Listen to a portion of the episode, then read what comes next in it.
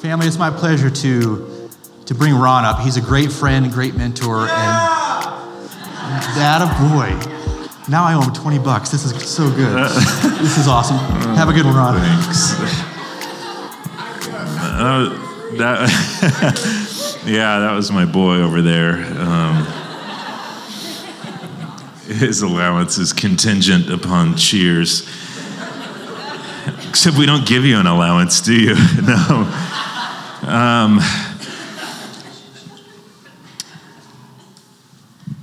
church, we're having a conversation for a couple of weeks uh, about the qualities and characteristics of God. We've called it Erasing God because rather than uh, just having a conversation about what are some of the good, key, important, foundational qualities of God and what do they mean to us, we're also considering some of those qualities and characteristics that maybe we've picked up along the way that are untrue of God. Uh, undoubtedly, through maybe trauma or uh, cultural things going on, or maybe something in your family, you have come to believe, I have come to believe some things about God that just flat out are not true, and yet they have uh, taken such root, they're at such a foundational level that they are producing fruit. It's just icky, disgusting, unhelpful fruit. And rather than just adding on more understanding of who God is, we're doubling back to maybe process some of those things that we've come to believe about God that aren't true, and what would it look like to erase those from the equation? What would it look like to allow the light to shine on some of those untruths and uh, maybe squash out some ground that the enemy has taken in our understanding of, of who God is? You might just consider for just a second not just the qualities or characteristics that you have come to believe about God that you know that you know that you know are true. But allow yourself for just a moment the freedom to process some things that maybe on a weak moment or a weak season or whatnot, where you, you go, you know what, I think I might actually believe this about God, even though I'm not sure that it's true. I'm going to read through a handful of things that are going to be up here on the screen, and I'm just going to tell you right off the bat these are all untrue about God. But just stop and pause as I read through and wonder, contemplate. Have I ever kind of somewhere in me thought that this was true when it actually wasn't? T- take a look. God is always ready to zap me. God is tolerant of any behavior. God is a wimp. God makes me pay him back for everything that he's done for me. God's just a cosmic Santa Claus. God is indifferent to suffering. God is impossible to please. God cannot see what I do. God is always angry and not the righteous way. God can't defeat evil. God doesn't love. God keeps track of all my wrongs. God isn't fair. God is distant. God loves punishing me even for one mistake. God changes with the times. Maybe you think God is imaginary. Or God is just up to my interpretation. And honestly, if he's up to my interpretation, then he's probably up to yours too. If any of those take some root in your belief about who God is, I guarantee you it's going to lead somewhere and it's not going to be healthy. It's not going to be good for you. Any place where an enemy establishes a lie, a distortion of the truth, especially with regard to the character and nature of God, it's going to lead somewhere miserable, hurtful, tragic for you and probably for the people around you. What is default for most of us, I know it is for me, is this. When it comes to my understanding of God, default for me is to bring God down to my level. and put God on my terms. It is not for me to think of him, think on him, consider him as he has said he is. I try to put him down on my terms. There's a, a, pastor, author, theologian named A.W. Tozer. He was born in the late 1800s, he died in the early 1960s. Prolific author, phenomenal theologian and thinker. And my goodness, if you really want to get messed up in the best way possible, read a book called The Knowledge of the Holy by A.W. Tozer. You'll probably need to read about three or four times if you're like me, and it'll knock you down a couple steps, but in a good way. Knowledge of the Holy by A.W. Tozer. He, he said this The idolatrous heart assumes that God is other than he is and substitutes for the true God one made after its own likeness.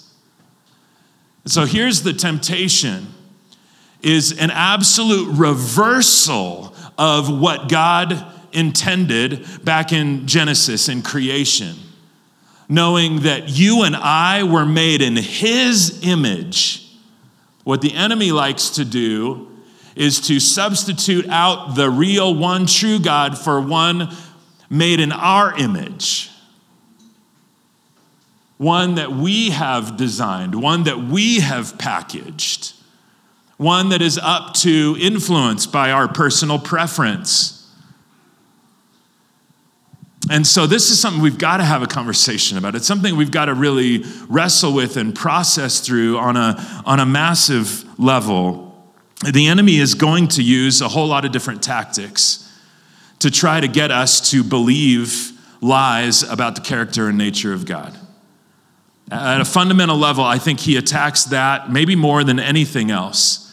Because if we are not in tune with who God really is, I can tell you this you cannot sing what we sang a few moments ago blessed assurance. You don't have assurance about anything if you don't know if it's the truth. If it's a bunch of lies, then there's no assurance to it. And the enemy would love for you to stay there. He'd love to take trauma in your life and have that skew your picture of God He'd love to take cultural values in your life and skew your picture of God. He'd love to take a family sort of situation and skew your picture of who God is. He'd love to take unhealthy church situations or teaching and have that skew your picture of who God is. At its base form, and what we're going to take a look at today, I know these two things about the enemy. If the enemy can create confusion about what is and isn't God's word, if he can create confusion about what is and what isn't God's word, the word of God, he's going to win. And if he can create confusion about who is or isn't an accurate picture of God, like people around us, then he's going to take some ground. Let, let, me explain. If you have your Bible, open up to the book of Acts, chapter 17. We're going to be there this weekend and next weekend. And I was, I was blown away. There's too much to get through in, in one Sunday, so we'll continue it and wrap up this chapter next weekend. The book of Acts is a book of history. You know, in the Bible, there's different types of literature. Some of the books of your Bible are poetry, some of them are prophecy. Some of them are historical literature. Some of them are, are letters written. And, and you've got to remember that when we read these different books of the Bible, they come with different interpretive sorts of things that we need to keep in mind. You don't read poetry the same as you read history, do you? You don't read prophecy the same as you read somebody else's letter that they wrote to you. And Acts is history. It's in a historic account of what took place as the church, as we come to know it, started to explode. The gospel spread. Now, does history ever repeat itself? You bet it does. Does it always repeat itself? No. But there are some things that we could learn And I was reading through this and just honestly quite blown away by what's taking place here in the first century, and some of the parallels are what's going on with us today. It's at least interesting to me, and seeing what the enemy was up to, and seeing what God's people, how they were responding at the same time. Acts 17, look at verse 1. It says, Then they traveled through Amphipolis and Apollonia and came to Thessalonica, where there was a Jewish synagogue. As usual, Paul went to the synagogue. He, he was a Jewish man, highly trained, who had his life turned around by Jesus. You think he had a, an about face with regard to an understanding of the character and nature of God when he came face to face with Jesus? Big time. But he's still got a heart for other Jewish people. And where are they congregated? Well, in the synagogues. And so he goes in. Listen, as usual, Paul went on to the synagogue and on, th- on three Sabbath days reasoned with them from the scriptures, explaining and showing that the Messiah had to suffer and rise from the dead. This is Jesus I'm proclaiming to you, is the Messiah. Then some of them were persuaded and joined Paul and Silas, including a great number of God fearing Greeks. It wasn't just Jewish people that responded, but Gentiles, Greeks too, as well as a number of the leading women of the city. Now, what's, what's blowing me away here is this. Paul goes into, in this particular, a, a religious culture. Do you know if any religious cultures can ever go a little sideways? Have you ever heard of a religious culture um, maybe being used by uh, the enemy? You think about how many different religious cultures there are, from Christianity to Islam to uh, Mormonism to uh, Jehovah's Witness to New Age to you name it. There are a bunch of religious cultures. And at its foundation, and you can kind of see it with what Paul is facing here with the Jewish people. When it comes to religious culture, the enemy absolutely loves to stir up some confusion here with regard to the Word of God. There is a twisting of the scriptures that the enemy has done for quite some time with the Jewish people. Now, what does Paul do? For these Jewish people in their culture, the Old Testament is what scriptures they believed. The Old Testament is what the Jews revered. And so, yet their understanding of it had been twisted over time. That they really weren't in tune with the absolute truth of what these scriptures were all about. I understand that. Have you ever read your Bible? Not all of it's easy to understand, is it? So before we wag a finger at the Jewish people, I mean, just look at ourselves. The Bible's not always easy to understand. But they had had the enemy get in there and twist their understanding of it. And so what Paul does is he goes in and he begins to reason from the scriptures. He, he knows that they revere the Old Testament, and so he opens the Old Testament he teaches the Old Testament. He wants them to know the true God, and so he goes to the Word of God, but he brings clarity to it. He connects the dots for them in ways that they hadn't had the dots connected.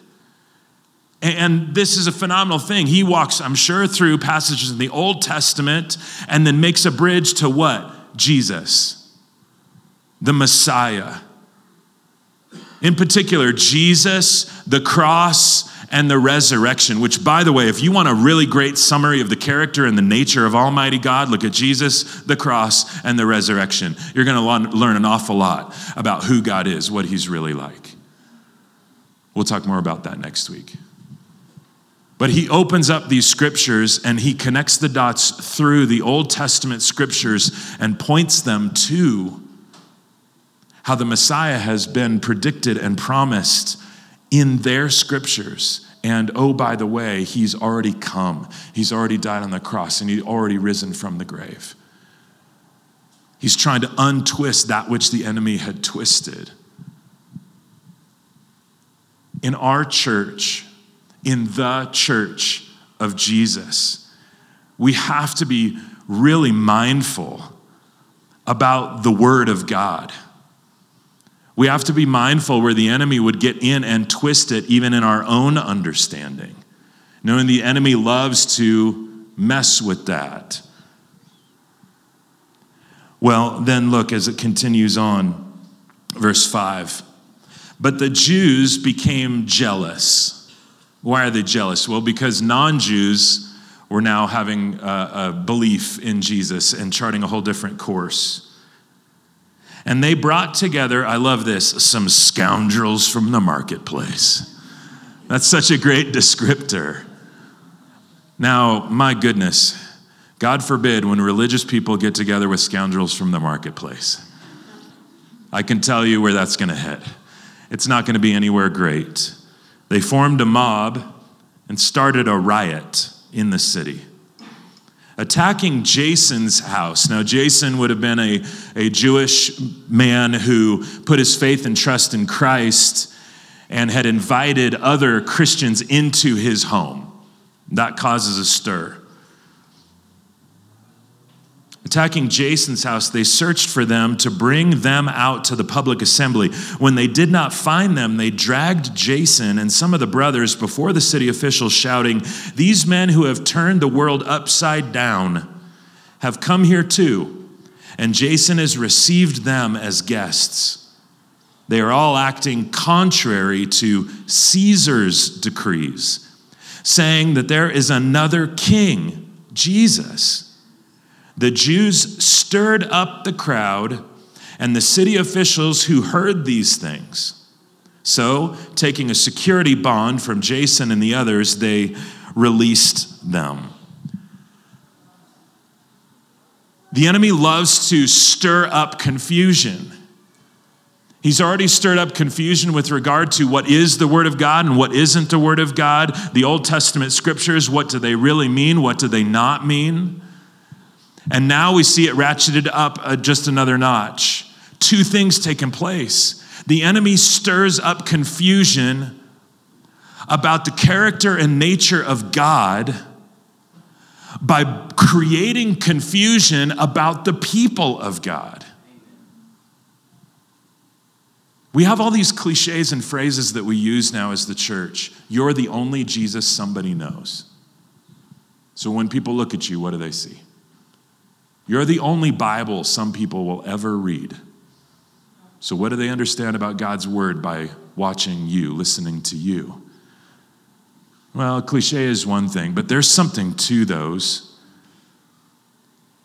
Uh, in general, we, we like to base our understanding of God on other people, make it even more complicated. God has made us, followers of Jesus, the bride of Christ. We are his reflection, we are his body to a watching world at this particular moment in history. And so, how we operate does reflect an awful lot on our Creator. Oh, God, help us. You know? Because there is so much out there that gets miscommunicated about the character and nature of God through us. No wonder people have a hard time understanding who God is when they try to look at his people. Now, in this particular case, was Jason and his friends, the believers that they let in, were they going to lead a revolt? Were they going to be rebellious? Were they going to light stuff on fire? Probably not. If they're really following Jesus, then these people will be better citizens, not worse. And they're going to follow Jesus in the way that they handle themselves, even under persecution, which I think is interesting that Jason offered up his own bail, even though he hadn't done anything wrong. But the enemy loves to stir up confusion about who God is by his people. Who were his people? Was it the Jews? Was it these Christians that we don't really know anything about? I'm confused. Yeah, the enemy likes when we're confused. Who reflects God really? And then I think the enemy loves to stir up confusion with another set of people, our leaders. Anytime that the enemy can confuse us about King Jesus versus King Caesar, he's going to win some ground in our life. Can I tell you this? King Jesus is in a category all by himself. But anytime a king, uh, president, uh, pop culture king or queen rises to influence and fame, what do people do? They follow them, some of them even worship them because there's something wired in us to look to the most prominent, most significant, most popular, most powerful. And then I think somewhere subconsciously we go, oh, they're like that, maybe God's like that. And the enemy would love to keep us confused when we correlate King Jesus to President so and so, or dictator so and so, or social media influencer so and so. When there, there's not even a close comparison. Jesus is in a category all by himself. But when the enemy wins is when people that don't know God, they don't know the truth, go, oh, God's like them? Eh, no thanks. and so, for us to figure out who God is, is foundational, in as much as the more anchored we are into the true nature and character of God, then my prayer is that the true nature and character of God will show up in a true way in my life and in your life. And rather than more lies, more harm being disseminated, more goodness of the true character and nature of God will get disseminated.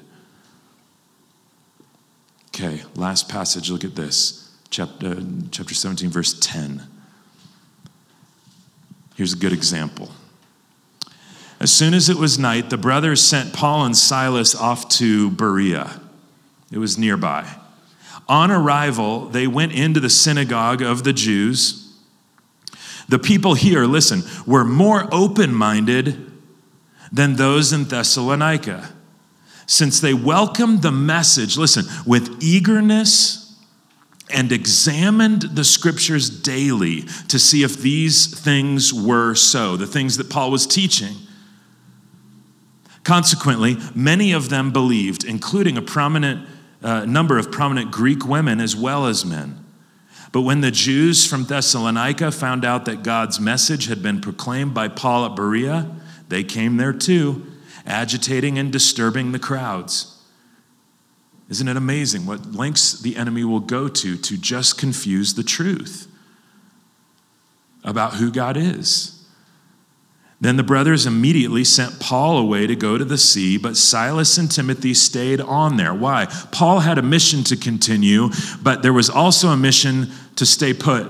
There were disciples to be made. And so Timothy and, and Silas stay back.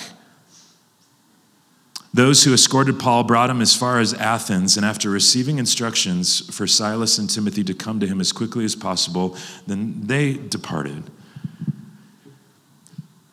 What I would hope and pray as you and I are continuing, I don't care if maybe you're here today and you go, I, I, don't really know if I believe in God, all the way to, I've been walking with God for a very long time. Here's my prayer for you and my prayer for me that you and I would have the same spirit that the Bereans had. They would have an eagerness of heart with regard to the truth? Are you, are you eager to know the truth? Is your heart open and eager for the truth? And then, is your mind discerning enough to go back and examine the scriptures on your own. Here's what I would love is that you would right now that you would ask the Holy Spirit to give you an eager heart and a discerning mind with regard to knowing God, the one true God. Would you ask the Holy Spirit, Holy Spirit, please, regardless of where I'm at in my journey with you, would you give me an eager heart to know the truth? And then, God, would you give me a discerning mind to, to open up your word, to get to know you better, know what's really true about you? Would you pray that? If you're not a believer, would you be as bold to pray that anyway? I'm eager. God, I don't know if you're there, but I, am I'm, I'm praying to you. Would you give me an eagerness for the truth and a discerning mind with regard to what is written in your word here? Take 15 seconds. Actually, stop and pray right now for that.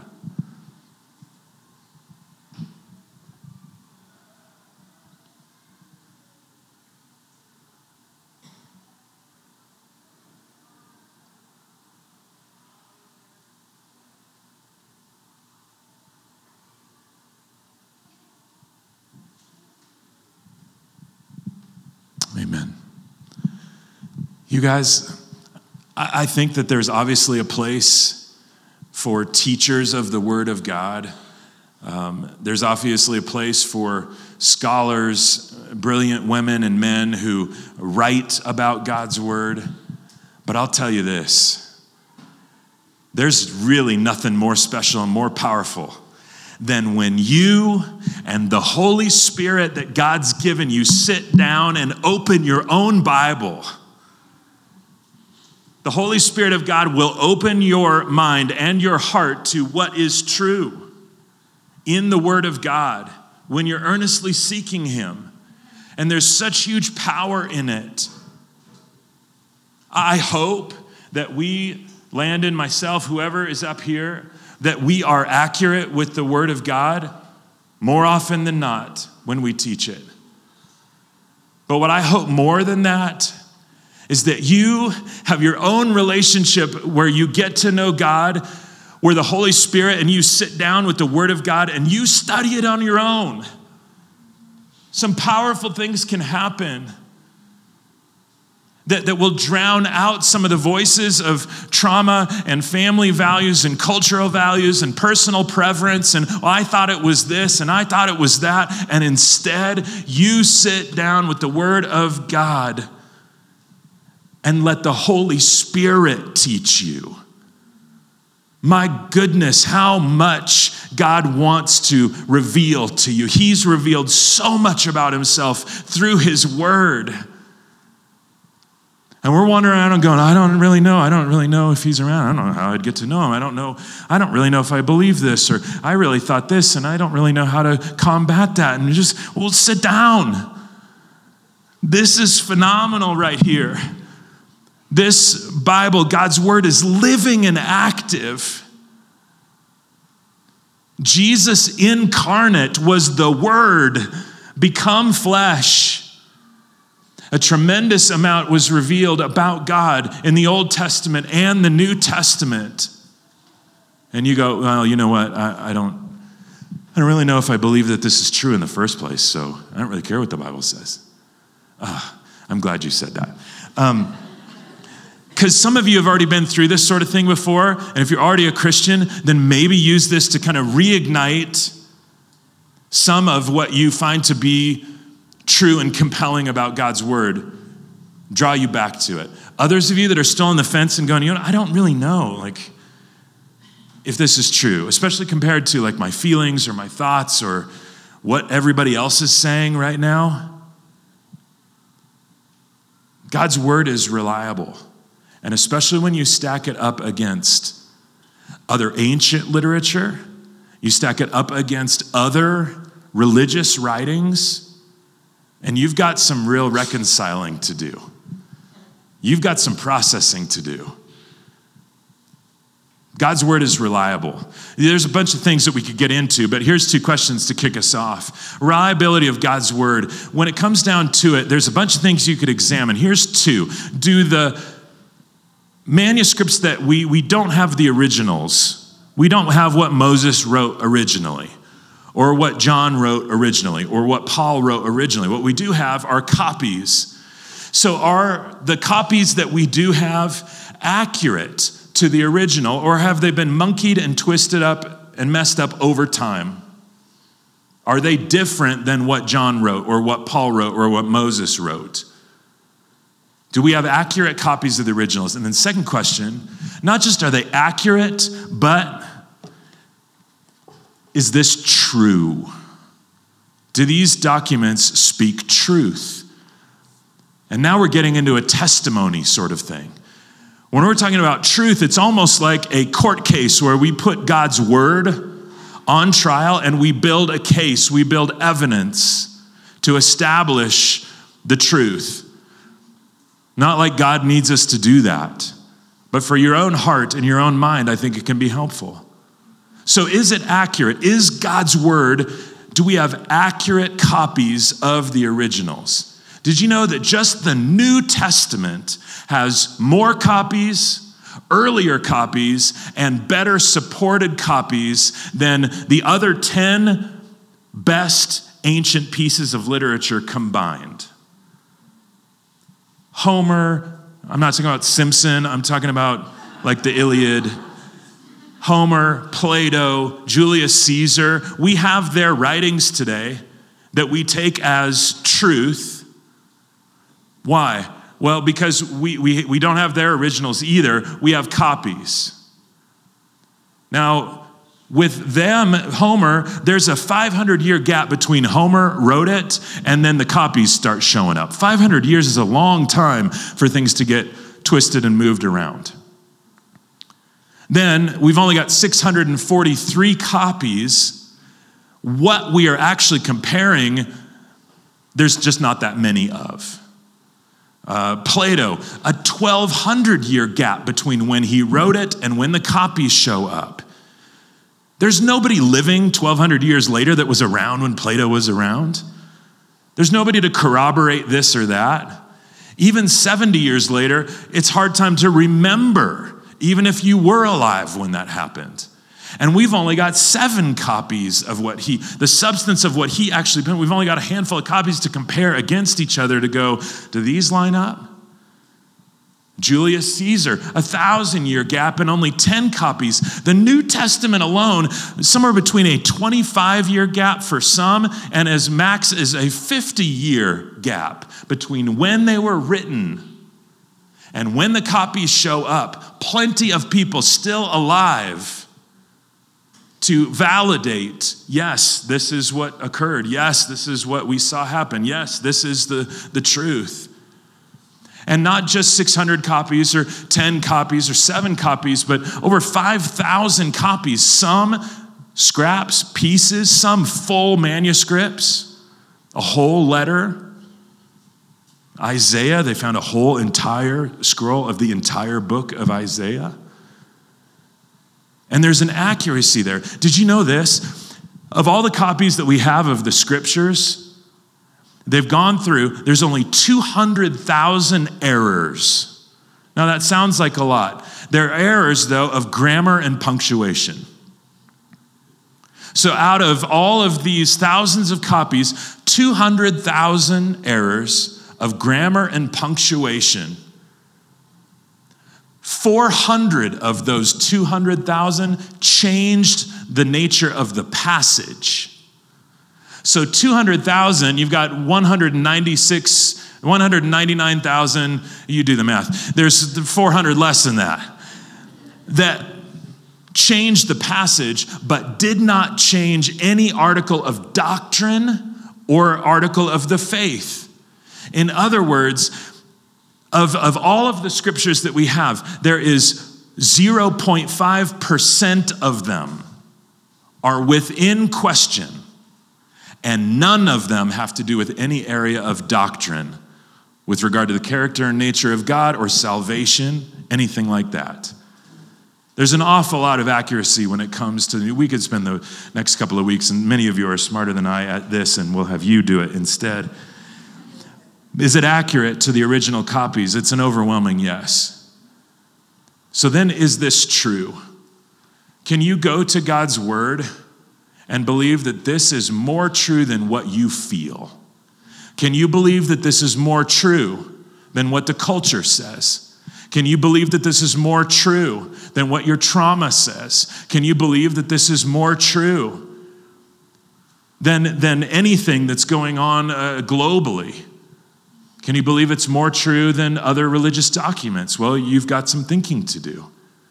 There's so much testimony to the truth of God's word. Here's a handful of testimonies. The Bible has early testimony, eyewitness testimony, coherence with dissimilarity testimony, ethical, trustworthy testimony, enemy testimony, embarrassing testimony, extra biblical testimony, and excruciating testimony, to name a few. And, and these are all testimony. This is all evidence to the truth of God's word. Early testimony. Early testimony works because the more early the testimony comes, the more accurate it is right? If something happens today, I'll remember it really well tomorrow. And so would you. Give it five years, give it five weeks. We might not remember as well. The Bible has plenty of early testimony. It has eyewitness testimony, which is typically the best to see what actually happened. Eyewitnesses. But to that point is the next one coherence with dissimilarity. Those are big words, but here's all that it means when you have multiple independent eyewitnesses to an event, that makes it more robust testimony.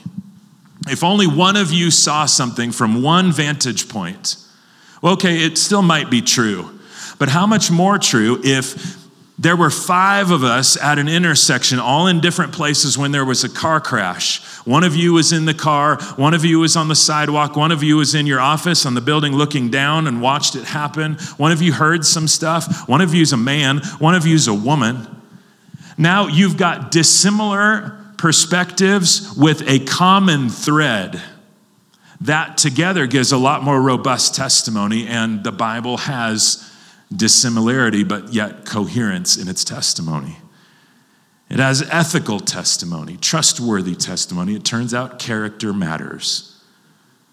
When somebody brings an eyewitness to the stand and they're not credible, they'll get eaten alive. But when they have character and trustworthiness over a track record, Scripture has even that. There's enemy testimony. The Bible has enemy testimony, meaning it's that thing of, it's one thing when your mom says you're brave, it's another thing when the bully says you're brave. And there's people who were not for Jesus or God in the Old and New Testament. There's plenty of testimony to them proclaiming about God, their interactions with God. There's embarrassing testimony. This is my favorite one. It's that weird thing of when you're writing something, the author who includes something embarrassing about themselves is usually speaking the truth. Because why would you include it otherwise? There's nothing for you in there to include mistakes that you made to include how dim witted the disciples were, to include this embarrassing testimony even about Jesus that is recorded in the Bible that other people thought he was crazy or out of his mind. It's embarrassing testimony. It ends up proving to be so true extra biblical testimony. That's testimony, evidence outside of the Bible that corroborate a whole lot of things. You know, a couple of years ago, I got to go to Israel and it just blew me away. This is going to sound so stupid because I've known Jesus for so long, but we, we got there and it was just a day or two in, and I'm looking around and I'm going, oh, this is a real place. This isn't some fanciful story fairy tale, Narnia sort of thing that sounds, I mean, pretty intricate that they've established. I'm looking at that, there's that mountain that they talk about, and, the, and there's that river that they talk about, and there's that city that, and here's where, and it was all coming together. There's a guy named Josephus that was a Jewish historian, and his stuff corroborates stuff that was going on historically in the, in the Bible. There's excruciating testimony. And that's basically testimony that comes from witnesses who were willing to die rather than recant what they believe. I find that super compelling. But there's a lot of people in different camps that would die for something that they believe. But the thing with the disciples is that there was nothing in it for them. Their motives.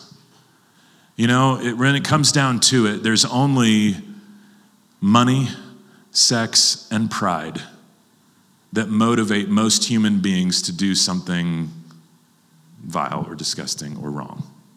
Those tend to be the big three. And none of those came into play for the disciples. There, there was no girlfriend in it for doing this. There certainly was no money in it. And there wasn't any pride in it either.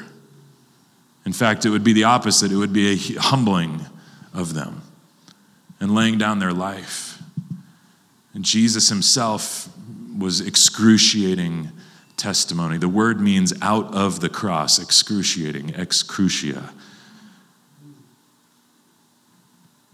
By most accounts, tradition says that most of the disciples went on to die a martyr's death because of their belief in Jesus. There's an awful lot of testimony. There's an awful lot to consider as the truth. And so, what I'm hoping in my own journey, I guess I'm just really hoping for every single one of you, kind of regardless of where you're at in the spectrum, is that we would take this really seriously. God's word is both accurate and true.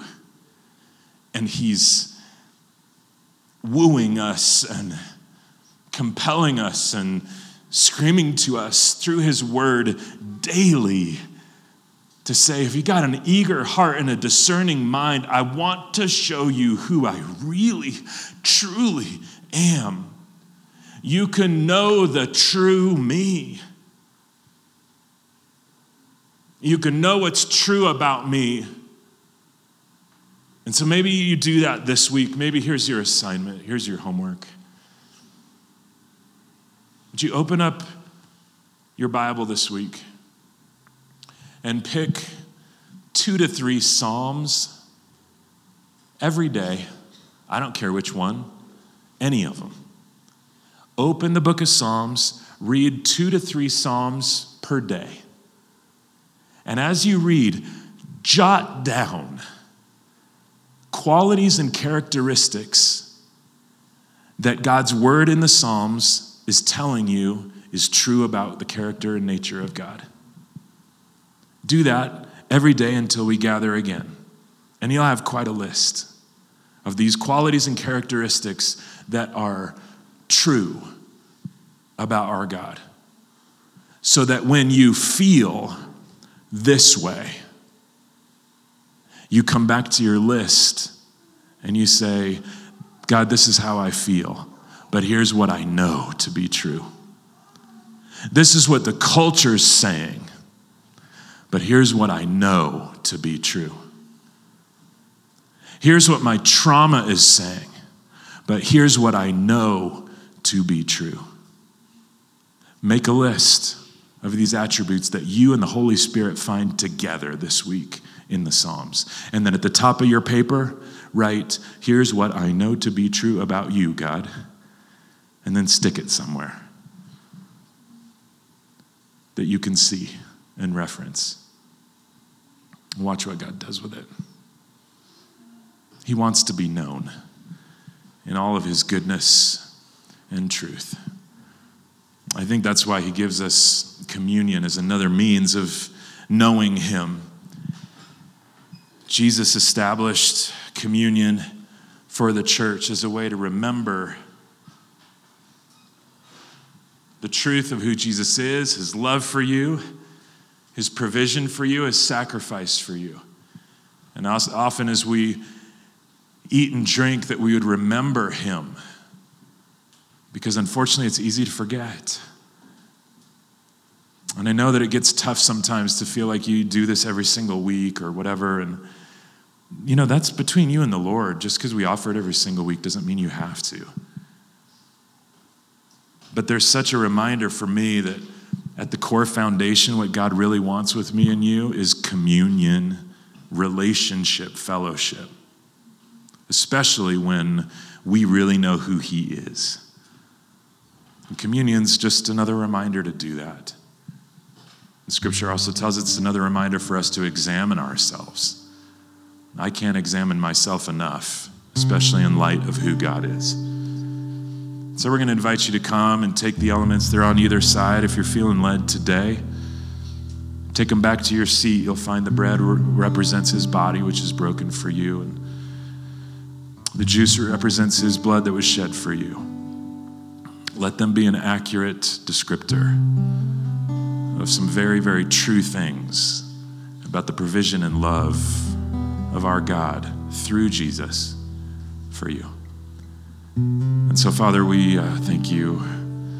Thank you for being patient with us. Forgive us for the times where we have brought you down to our terms, our level, confused you with maybe other people, even prominent people. But help us untwist what is true about you and help us, Father, to. Uh, know that while some people may give us a window into who you are, it still pales into comparison to your goodness and your grace and your mercy. And help us, God, sift, sift through the stuff that maybe we've come to believe that we need to unlearn and help us be aware of these tactics the enemy uses. But then prompt us often, Lord, just to sit down with your word and you, the precious Holy Spirit, guide us to what's really true. In Jesus' precious name we pray. Amen. Come get that. You can take on your own.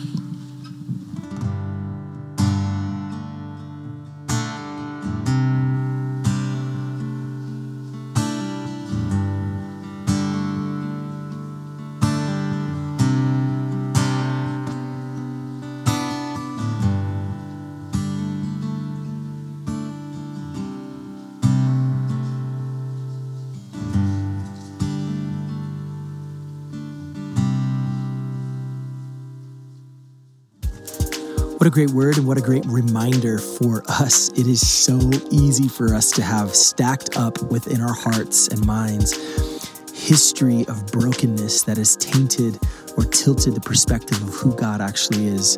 And um, I loved Ron's takeaway of being able to take um, one or two Psalms every single day for the next seven days and to read them and to write down the characteristics of God.